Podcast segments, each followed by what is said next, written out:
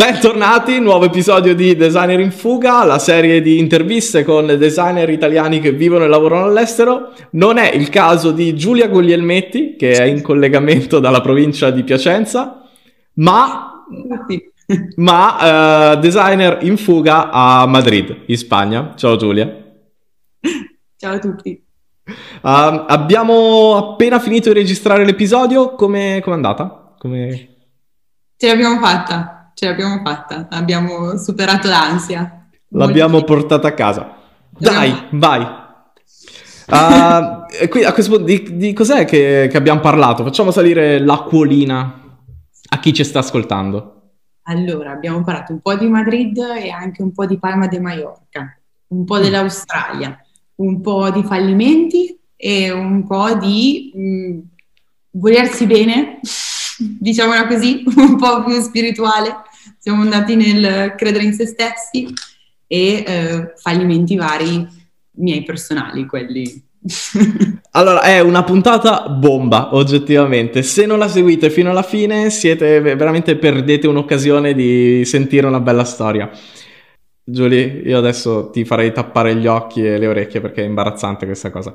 Uh, questo è Designer in Fuga, io sono Davide Pisauri. Sigla! L'ho fatto la prima volta, mi hanno preso per il culo.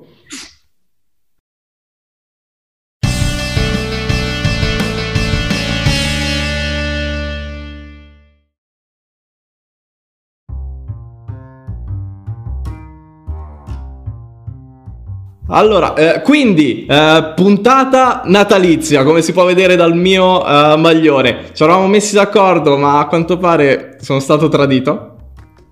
Scusate. Fa niente, va bene, fa niente. Uh, puntata natalizia il 24 dicembre e come ti ho introdotto prima c'è Giulia, Giulia Guglielmetti. Come stai? Bene, grazie mille, sono molto felice di essere qui. e io sono felice di averti. Um, Giulia, vuoi presentarti? Certamente, eh, sono Giulia Guglielmetti, eh, sono una UX UI designer di origine di Piacenza, che è una città ridente eh, dell'Emilia Romagna. Um, ho vissuto brevemente in Australia e dopodiché mi sono trasferita per quasi quattro anni in Spagna, prima a Palma de Mallorca e poi a Madrid. Prima di ehm, iniziare a registrare, Giulia ed io abbiamo pescato. La sorte ci ha consegnato una parola, una sola parola uh, a testa che dovremmo essere bravissimi a inserire nel discorso. Io Giulia ti guardo e so che io non ce la farò. E... Io veramente, ma ho accettato quel che è. Dai, questo è lo spirito. Giulia, allora, Designer in fuga è eh, una serie di interviste, come dico all'inizio, di ehm, una serie di interviste a designer italiani che vivono e lavorano all'estero. Ora, Te che cavolo ci fai a Piacenza? Perché sei in provincia di Piacenza? Bella domanda. Eh, la, la, domanda in realtà ha due risposte. La, la risposta di Prassi che è, sono orientata perché hanno tagliato i fondi, ahimè, al progetto per il quale stavo lavorando e di conseguenza sono, sono rientrata un po' per eh, spese e quant'altro. E anche e soprattutto per evitare che a mia madre venisse veramente un, un accidente, perché ho, ho, ho, veramente sentito la sua, la sua agitazione nell'avermi distante, quindi un po' per tranquillizzare anche familiari e parenti e soprattutto un po' per stare tranquilla a casa e riprendermi per la prossima città che vorrò visitare. Quando sei rientrata in Italia? Credo intorno a fine agosto, metà agosto, però non ne ho proprio la certezza, comunque da un paio di mesi. Ma perché, cioè, succedono cose, adesso non so te, ma a me succedono cose che sono successe oggettivamente ieri. Poi me lo dicono e ho detto, ma no, è settembre. E io dico, come settembre? Sì, cioè, c'è un... Il, il... Io ho completamente la concezione del tempo spasata. Non... Per me l'altro giorno è, è sempre. Anche nella mia consecuzione del resto, ma eh, vabbè. si può avere tutto, o no? No, è vero, è vero, è vero, è vero. Bisogna accontentarsi della vita. Um, Palma de Mallorca, Madrid, Australia. Uh, qual è stata la tua preferita tra queste esperienze? Cioè, qual è quella che ti ha colpito di più? Uh, sono esperienze completamente eh, differenti e non saprei neanche come paragonarle. La mia del cuore, per quello che ha significato, eh, direi l'Australia, perché ero piccolina, perché l'ho fatto da sola, perché è stato un po' un mio traguardo personale e solo mio rispetto ad altri dove magari come la Spagna sono stata più in contatto e più, più ausiliata e anche più vicino a casa rispetto a Sydney insomma uh, partiamo dall'ultima esperienza Madrid certo. perché Madrid? perché la Spagna forse in generale?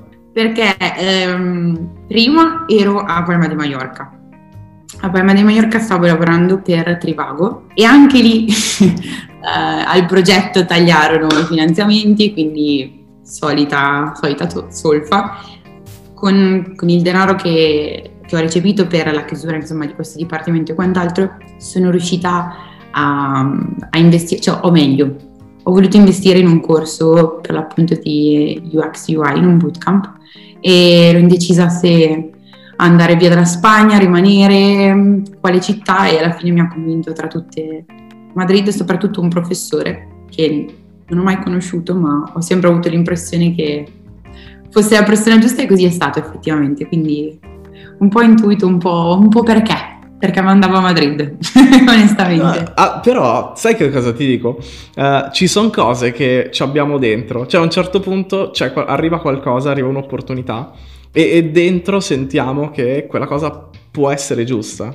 Adesso non so se... Ah, perché è così, non, non, non c'è no? sempre un, una... Oppure non, non, esistono sempre le parole per descrivere un qualcosa, per quanto mi riguarda. Quindi... Uh, tu prima in, uh, a Palma di Mallorca cosa, cosa, facevi? Prima di fare il bootcamp?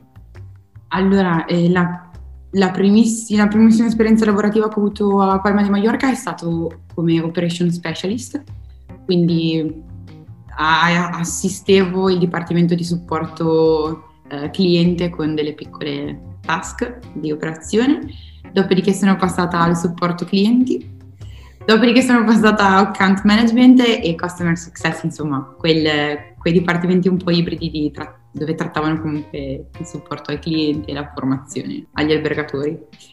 Quindi niente a che vedere con, con, design, onestamente. È stato puro caso. Perché ti sei voluta infilare in un uh, settore come quello del design? Cioè, co- cos'è che ti ha fatto partire la scintilla? Da Trivago eh, ho avuto la prima esperienza con il dipartimento di prodotto perché mi spostarono all'interno di un prodotto interno eh, che era un sistema di property management system, non so come si dica in italiano, comunque un sistema gest- gestionale per alberghi. All'interno di questo nuovo prodotto c'era il dipartimento di prodotto e io avevo la possibilità un, di intervenire in riunioni, era un po' il mio primo approccio. Da lì ho detto, caspita, mi, mi piacerebbe tanto questa... Scusami, da lì ho detto, uh, caspita, mi piacerebbe tanto poter partecipare proprio nel, nell'ideazione, nel, nel prodotto stesso. Quindi cosa ho fatto? Ho cercato le posizioni interne a Trivago e ho visto un certo UX research.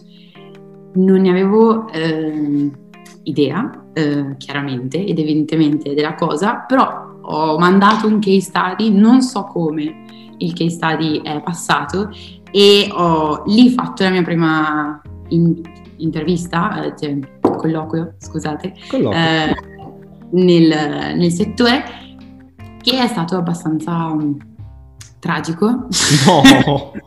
sì, perché ovviamente non, non ero in benché minima maniera preparata per uh, il ruolo di ricercatrice UX, non sapevo neanche cosa fosse UX la settimana prima.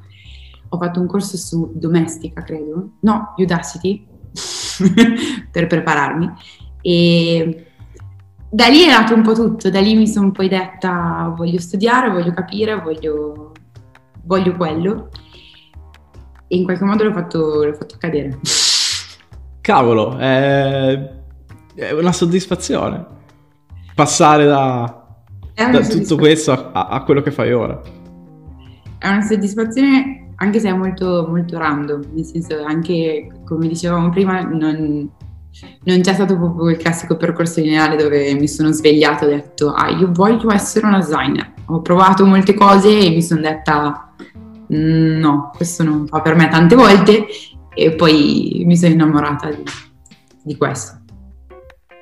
Però oggettivamente non credo che ci sia un percorso giusto, nel senso, eh, è vero, molti arrivano da, da un percorso universitario comunque scolastico dove studi e parti con l'idea di diventare designer. Altri, come altre persone che ho intervistato con Designer in Fuga, è, um, accade semplicemente, è un'evoluzione di qualcosa che fai prima oppure di qualcosa che incontri.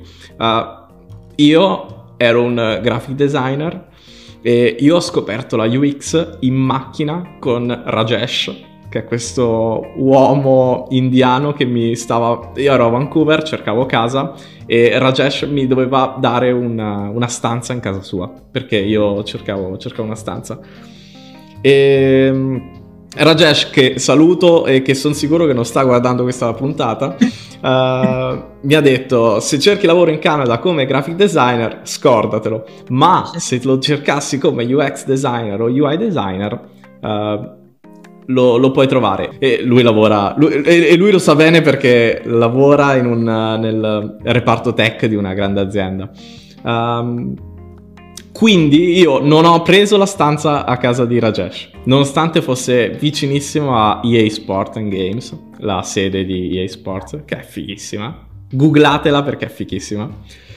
Però sono uscito da, da quell'incontro con il tarlo di UX UI, che in quel momento non mi diceva niente, perché la mia idea era fai le applicazioni, fai i siti, però boh, a caso. Quando poi è venuta fuori l'opportunità di studiare come UX UI, eh, ho detto cavolo, io l'ho già sentita questa parola. E da lì è, ed è così, cioè io credo che sia, sia questione di incontri, di attimi. Assolutamente. Anche soltanto il fatto che ti sia entrata eh, la parola, il concetto, la, la, la, professione dentro, no? Che prima non esisteva, è un qualcosa che qualcuno ti crea, un'opportunità in più.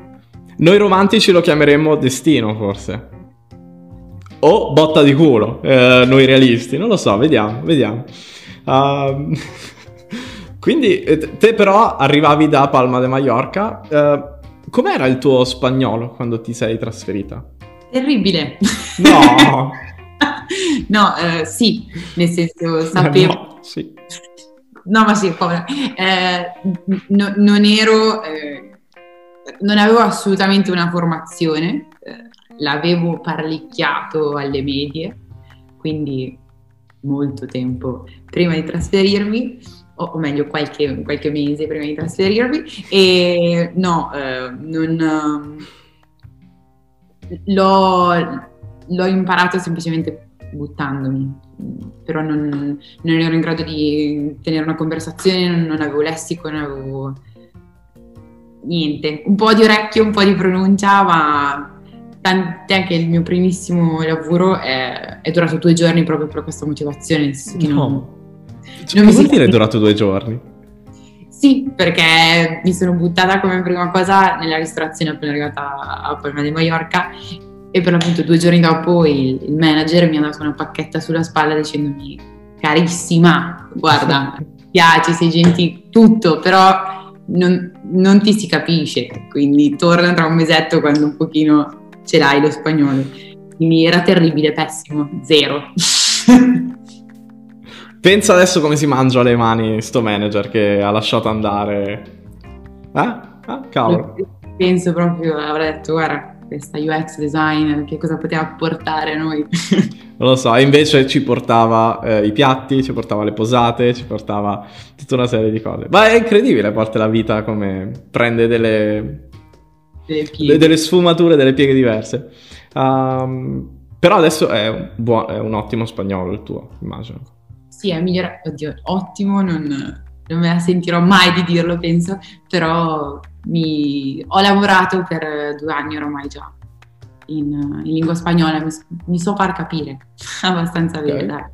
Okay. Uh, l'ho letto in un libro di Gino Strada eh, e lui dice è molto meglio sapere tante lingue male che una lingua bene. e mi trovo abbastanza d'accordo. Assolutamente, ad esempio eh, la prossima lingua che voglio apprendere è il portoghese e lo, non lo so, ma mi butto ed è come imparo le cose. Male all'inizio come tutti, però poi il male diventa un ah, accettabile e lo impari. È l'unica, è l'unica opzione, perlomeno per me, per una pigra come me. No, um, come ripeto, lo, lo, è una cosa che, us- che, esce spesso questa cosa. Uh, lo scoglio più grande credo che sia solo il buttarsi. Perché appena superi l'imbarazzo iniziale, superi i, i primi pensieri di non ce la faccio, non lo so bene, eccetera, eccetera, da lì scopri che alla fine non succede niente a sbagliare. Esatto, anzi. anzi, è peggio stare zitti o non provarci neanche. Esatto. Um, Madrid da designer, la consiglieresti a qualcuno che vuole trasferirsi a Madrid o no? Allora, eh, la consiglierei a qualcuno che ha già fatto una previa ricerca su Madrid, nel senso che mh, mm, è una città che implica dei costi e anche un, un modo di vivere che è abbastanza frenetico, sebbene comunque rilassato, nel senso è un frenetico per la dimensione della città, è un frenetico per eh, il, il, quantitativo di attività che sono disponibili e come proprio la gente vive la propria giornata, perché a fine lavoro si, si esce sempre, cioè in casa non, non, ci si sta, quindi molto attiva, però sì, è una città che ha molte, poss- molte possibilità e che anche per quanto mi riguarda è stata molto accogliente e aperta nei miei riguardi, anzi. Che è una bella cosa però. Eh. Sì, assolutamente, non so se anche a te capita a volte, però quando arrivi in una città che ti senti, ti senti accolto, non ti senti respinto, come può essere magari un, una città che per me, ad esempio come Milano, dove solitamente mi sento un po' più, più respinta, meno, meno parte di, di, di, un gruppo. Uh. Uh, quindi, prima esperienza di lavoro vera a Madrid come designer? Come designer sì, assolutamente. Eh, cos'è che facevi quindi a Madrid? Cioè, qual era il tuo lavoro? Sono arrivata subito dopo la chiusura del dipartimento di cui ti parlavo prima presso Trivago. Quindi sono arrivata, ho fatto il corso da UX UI e sono entrata subito come stagista di User Experience User Interface. Quindi sono entrata in questa consulteria dove ho fatto un breve stage, dopodiché sono passata a ruolo junior in un'altra sempre agenzia di, di design per eh, un progetto per la Banca Santander. Prima hai citato un episodio avvenuto che è quello del uh, primo colloquio, scena muta al primo colloquio. Ci sono stati momenti quindi in cui hai detto cavolo, che merda, voglio tornarmene in provincia di Piacenza? Uh, no, voglio tornarmene no, mai Uh, però tanti momenti in cui ho dubitato delle mie capacità, quello sì, purtroppo uh, quotidianamente lo, lo, tendo a fare, però ci sto, è una cosa su cui ho, ho lavorato molto, essendo, essendo solo essendo all'estero mi ha anche dato uh, modo di approcciarmi ai problemi che dovevo affrontare verso la mia autostima, verso me stessa, il mio approccio verso qualsiasi esperienza, però tornare a casa no, non ce la faccio più, no, anzi, il contrario onestamente, mi ha sempre dato molta vita, molta energia essere indipendente, essere fuori casa, essere, essere la Giulia che vive all'estero, che è fuori, la Giulia della Spagna. Anche perché, lasciamocelo, cioè, scusa perché, anche perché um, a volte siamo i primi a sabotarci da soli. No, questo è qui, no, no, questo l'ho fatto di me. Quante volte tipo ti hanno detto, cavolo, hai fatto un ottimo lavoro e tu dici sì, vabbè, sì, vabbè, ho fatto eh, il mio dicono, do... eh, mi vogliono bene, perché sì, vabbè, sono Beh, io, sì. Ma, cioè, ma non siamo i peggiori nemici di noi stessi in quel caso? Io lo, lo faccio, eh, quindi io so benissimo di cosa parli. Sto anche cercando onestamente di utilizzare un lessico eh, il più positivo possibile verso me stessa e la descrizione di me stessa perché suolo descrivermi come ah no non sono capace, no, non lo, non lo, so fare, ma io no. no. quindi cioè, già la presentazione che do è proprio eh, il contrario di quello che uno dovrebbe dire. Ci stiamo lavorando. Però è un ottimo esercizio, però, brava. È un buon consiglio a tutti quelli che si autosabotano e fanno parte del nostro non ristretto gruppo, perché siamo tantissimi. No, anche secondo me siamo soli, anzi. No, ma siamo tanti, ma tu non, ma non puoi neanche immaginare. È pieno, pieno di persone che si autosabotano. Um, però, prima di diventare Giulia della Spagna, eri Giulia dell'Australia. Come cavolo ci sei finita in Australia te? Anche lì vorrei dare una risposta molto, molto filosofica e pensata dove ho visto quel giorno. No, eh, anche lì. Eh, in realtà è, penso un fatto della mia personalità ho portato all'estremo, nel senso ho detto basta, voglio viaggiare, voglio viaggiare sola, voglio stare un po' distante da casa e cosa ho deciso bene di andare nel punto più distante possibile, umanamente possibile da raggiungere e onestamente fin quando non sono arrivata a prendere il biglietto per la metropolitana a Sydney non, non ho realizzato. Proprio per niente. Poi mi ha salito un pochino. anche perché Piacenza è un po' una piccola Sydney quindi assolutamente assolutamente ci sono più somiglianze di quanto uno... I canguri piacentini. I canguri piacentini. Um, come è andata in Australia quindi? E come è andata? È, è stata, penso, l'esperienza che mi ha dato più coraggio poi per affrontare tutto il resto eh, in assoluto. Nel senso, eh, sono andata lì senza avere nessuna connessione, nessun nessun punto di riferimento, mi sono letteralmente proprio persa e buttata e um, ho imparato veramente, cioè più che imparato mi sono un attimo confrontata con me stessa e mi sono resa conto di essere in grado di fare più di quanto pensi solitamente e come è andata? È stato bellissimo, tornassi indietro lo rifarei altre miliardi di volte, veramente. Che, be- è un bel, che bello, ti vedo proprio, eh, ti vedo sorridente che racconti con gli occhi sognanti questa esperienza e capisco che è stato un momento in cui qualcosa è cambiato in positivo. Sì.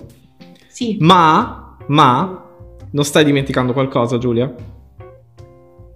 Uh, non, non c'è stato un incontro su un molo? Ah, ehm, ho già parlato di ho parlato dei miei fallimenti più, più reconditi. no, um, cosa è successo? È successo che sono un pochino un, un, un disastro, soprattutto con i cellulari.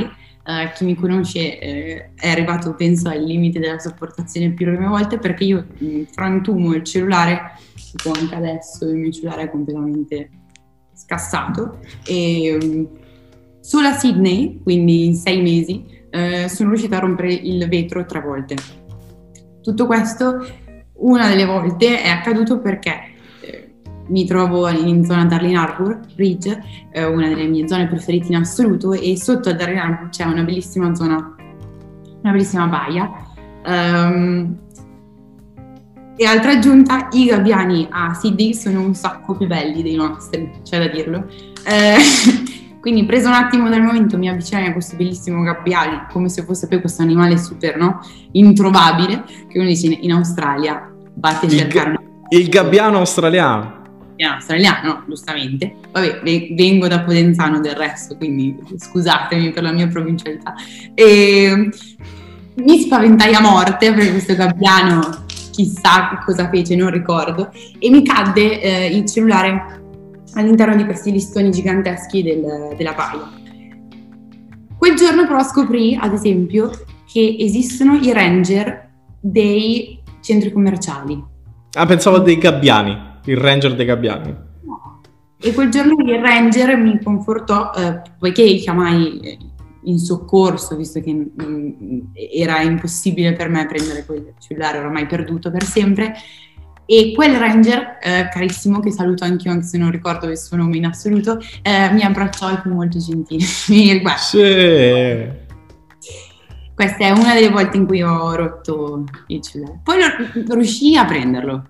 Mi era Ma cavolo, alla faccia il ranger. Cioè, no, il ranger, mm, il ranger l'inutilità più assoluta. Eh, è stato il mio compagno di, di stanza romano che ha trovato un appendino e abbiamo fatto tutta una, una situazione poco... Sai, io, io ti giuro, quando mi hai scritto che un gabbiano ti aveva spaventato a morte. Io sono impazzito. Io giuro, lo, lo, leggevo e ridevo come un imbecille. Vabbè. Ora è bello che lo, sap- lo sappiano tutti. Uh, la mia dignità, ma sì. ma sì, ma va bene, va bene. Chissà un giorno quel gabbiano adesso che magari che, che opportunità ti darà. Sarà, ti assumerà in una sua azienda. Um. Siamo sotto Natale, siamo in un periodo natalizio, come ripeto si può notare dal mio maglione, ed è un periodo solitamente in cui stiamo a contatto, siamo più vicini alla nostra famiglia, ai nostri amici e le persone a cui vogliamo bene. Fare Natale all'estero Uh, è sempre lontano da tutti, è sempre qualcosa che comunque ti mette un po' di tristezza. Te non hai mai fatto, vero? Mi dicevi Natale lontano da casa. No, da brava Emiliana, quelle sono, sono sempre tornata per i miei tortellini fatti in casa. Um, no, mai fatto. Sono sempre, per, sempre impegnata. Però in generale, quanto influiva um, l'avere la tua famiglia o le persone a cui volevi bene lontane da te?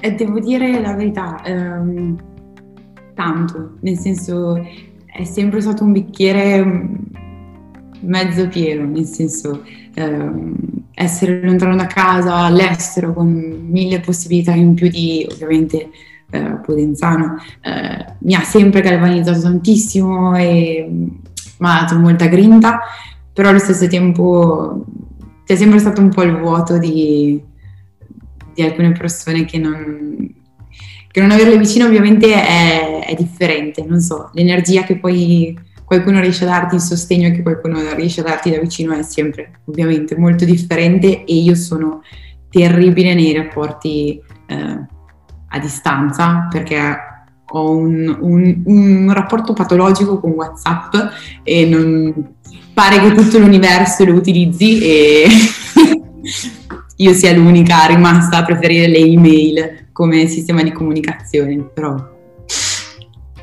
Sei in Italia da agosto, sembra, non ce ne siamo accorti, ma agosto. Sì, forse prima, forse un po' dopo. Che stai facendo adesso? Cioè, cosa stai facendo quando sei tornata?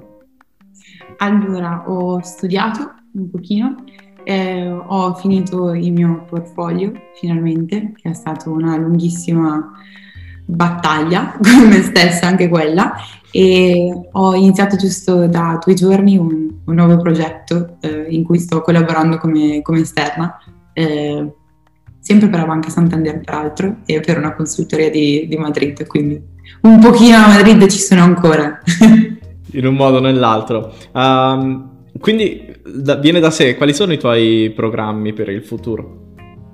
I miei programmi per il futuro, o meglio, il mio, il mio sogno sarebbe riuscire ad andare in Canada, eh, più nello specifico Toronto come città, eh, e proseguire formandomi come, come UX designer. Bravo, io quando sento parlare del Canada mi, mi, commuovo, quindi non posso che supportarti e augurarti il meglio. Uh, veniamo alla mia nuova parte preferita delle interviste, che sono le domande da casa e un giorno dovrò inserire anche un jingle per le domande da casa. Um, ne ho ricevute un bel po'. Il fatto che tu fossi in Italia ha stimolato le persone, ne ho prese due. E la prima è di Paolo che chiede quanto pesa la differenza culturale uh, al rientro in Italia. Quindi questo principalmente. Ok, uh, intendo la differenza culturale rispetto alla Spagna a livello della Spagna, sì. perché sennò sarebbe troppo vasta come risposta. Uh, abbastanza, nel senso eh, vorrei onestamente eh, aver trovato una situazione un, un pochino più aperta, un, un, con un po' più di possibilità e un, po' più consapevole del, del potere del, del ruolo che, che ha il, il, digitale e soprattutto la, l'esperienza dell'utente. Mm, mi manca un, un pochino eh, eh, la cultura spagnola a livello di come è strutturata la giornata lavorativa, come è strutturata la settimana, ma anche soltanto proprio l'anno dove Mm, c'è uno spazio di riposo, c'è uno spazio per il periodo estivo, c'è uno spazio per, insomma, non è il classico dal lunedì al venerdì 24 ore su 24 contattare, eh? però um, in Italia non ho avuto così tanta esperienza da, da poterla comparare onestamente, quindi è purtroppo una risposta molto esterna. Ok, che però ci sta. Um, Vado con la seconda domanda. La seconda domanda è di Veronica che dice: uh, Se va bene il mio colloquio, a breve dovrei iniziare a lavorare come UX designer. Ipotizzo in Spagna, visto che comunque ti ho pubblicizzata da lì. Uh, mi daresti un consiglio su come iniziare al meglio? E questo credo che sia non solo per Veronica, ma è per tutti quelli che stanno per iniziare una nuova esperienza. A Veronica innanzitutto faccio un bocca al lupo per la posizione e poi ti dico fatti sentire, eh, parla, buttati. A Madrid è un luogo in cui è, è molto rilevante se, se, riesci comunque a fare sentire la tua opinione.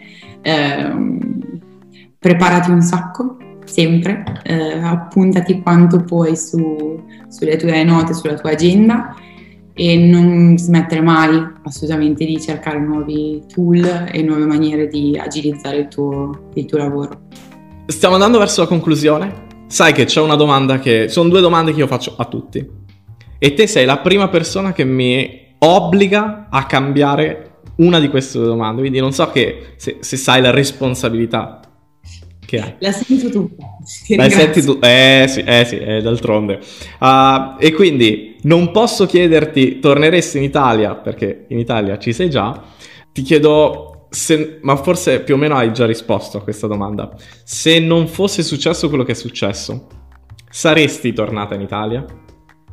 No, non tornerei in Italia, uh, no, non sarei tornata, scusami. Uh, però sono molto contenta di averlo fatto per un breve periodo.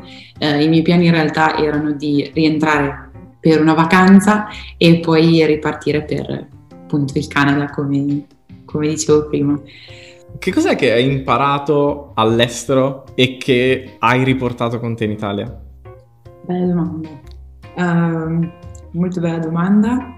Mm, sicuramente quanto sia fondamentale uh, volermi bene, e um, lavorare su me stessa eh, e fare intraprendere un percorso mm, per me stessa, per, per, risolvere problematiche che erano necessarie affrontare e che la distanza da casa sicuramente mi ha eh, messo di fronte in maniera molto più eh, evidente. Giulia, io ti ringrazio perché hai, hai, raccontato la tua storia, hai condiviso tante cose, tante cose anche personali e io sono sicuro che oggi più che mai tanta gente eh, riuscirà a magari anche rivedersi nella tua posizione e, e, imparare qualcosa o rivedersi e dire cavolo anche io sono, sono così. Uh, quindi ti ringrazio, grazie mille. Grazie mille a te, è stato veramente un piacere infinito. E una soddisfazione. dai, dai, ce l'abbiamo fatta, siamo riusciti a portarla a casa. Um, ti auguro il meglio, veramente, e spero di ricollegarmi con te per una nuova stagione di Designer in Fuga dal Canada. Grazie inviti anche, lo spero tantissimo. Dai, ti, ti fiamo tutti per te. Ciao Giulia. Ciao.